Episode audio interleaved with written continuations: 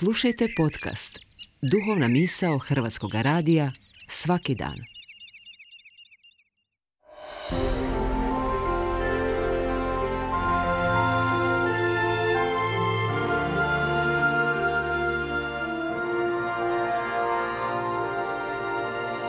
Duhovna misao. Urednica je Blaženka Jančić.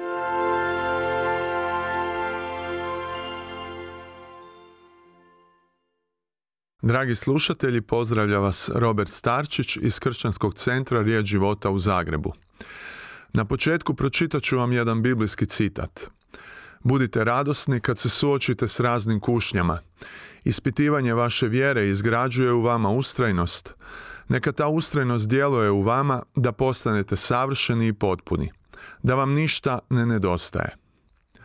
Možete li zamisliti kakav bi bio život kad bi na svaku nevolju uvijek gledali kao na novu priliku?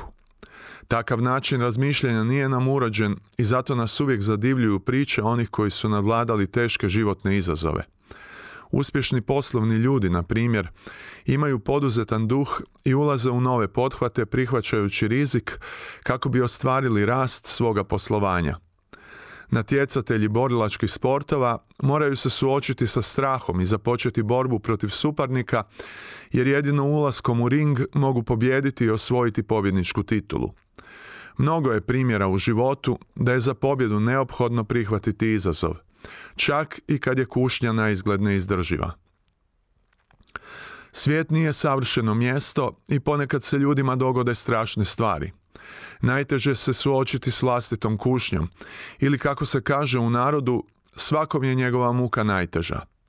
Pod teretom nevolje pobjeda se čini nestvarnom, no kad nam je teško, prilika je da upoznamo Božju moć i u svom životu vidimo što Bog može učiniti za nas. Tako učimo kakav je Bog i sami postajemo svjedočanstvo njegove dobrote i ljubavi za ovaj svijet. Biblija kaže da Bog izvodi sve na dobro onima koji ga vole i poklanjaju mu svoje povjerenje. Što god bilo, takvi ljudi nikada neće izgubiti. Volja Božja ili plan za čovjeka je prije svega njegovo spasenje, a to znači ostvarenje života na zemlji i u vječnosti. Božje kraljevstvo nije fizičko kao svijet oko nas, već se sastoji od pravednosti, mira i istinske radosti koju daje Boži duh. To su vrijednosti koje svi ljudi trebaju kako bi zaista iskusili zadovoljstvo i ostvarenje života. Svi to zapravo i tražimo, ali zbog naših fizičkih ograničenja izabiremo prolazna zadovoljstva i tako upadnemo u beskonačni vrtlog životnih frustracija. U Bogu se nalazi punina zadovoljstva, život, a ne preživljavanje, obilje, a ne mrvice ispod stola.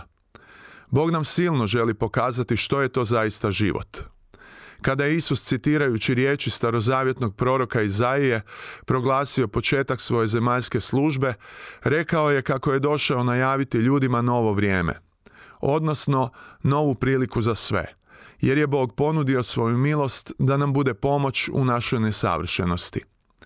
Iako u životu postoje mnoge dobre stvari, zbog nestalnosti svijeta i krhosti ljudskog života postoji stalna neizvjesnost našeg životnog putovanja.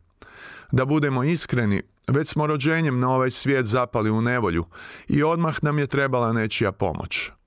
Isus je svojim učenicima nagovijestio mnoge izazove koji ih čekaju, ali ohrabrio ih je i rekao da ne brinu i da se sjete njegove pobjede. Svijet je takav da živeći na njemu stalno nailazimo na teškoće, izazove kušnje, no postoji pobjeda za sve koji vjeruju Isusa.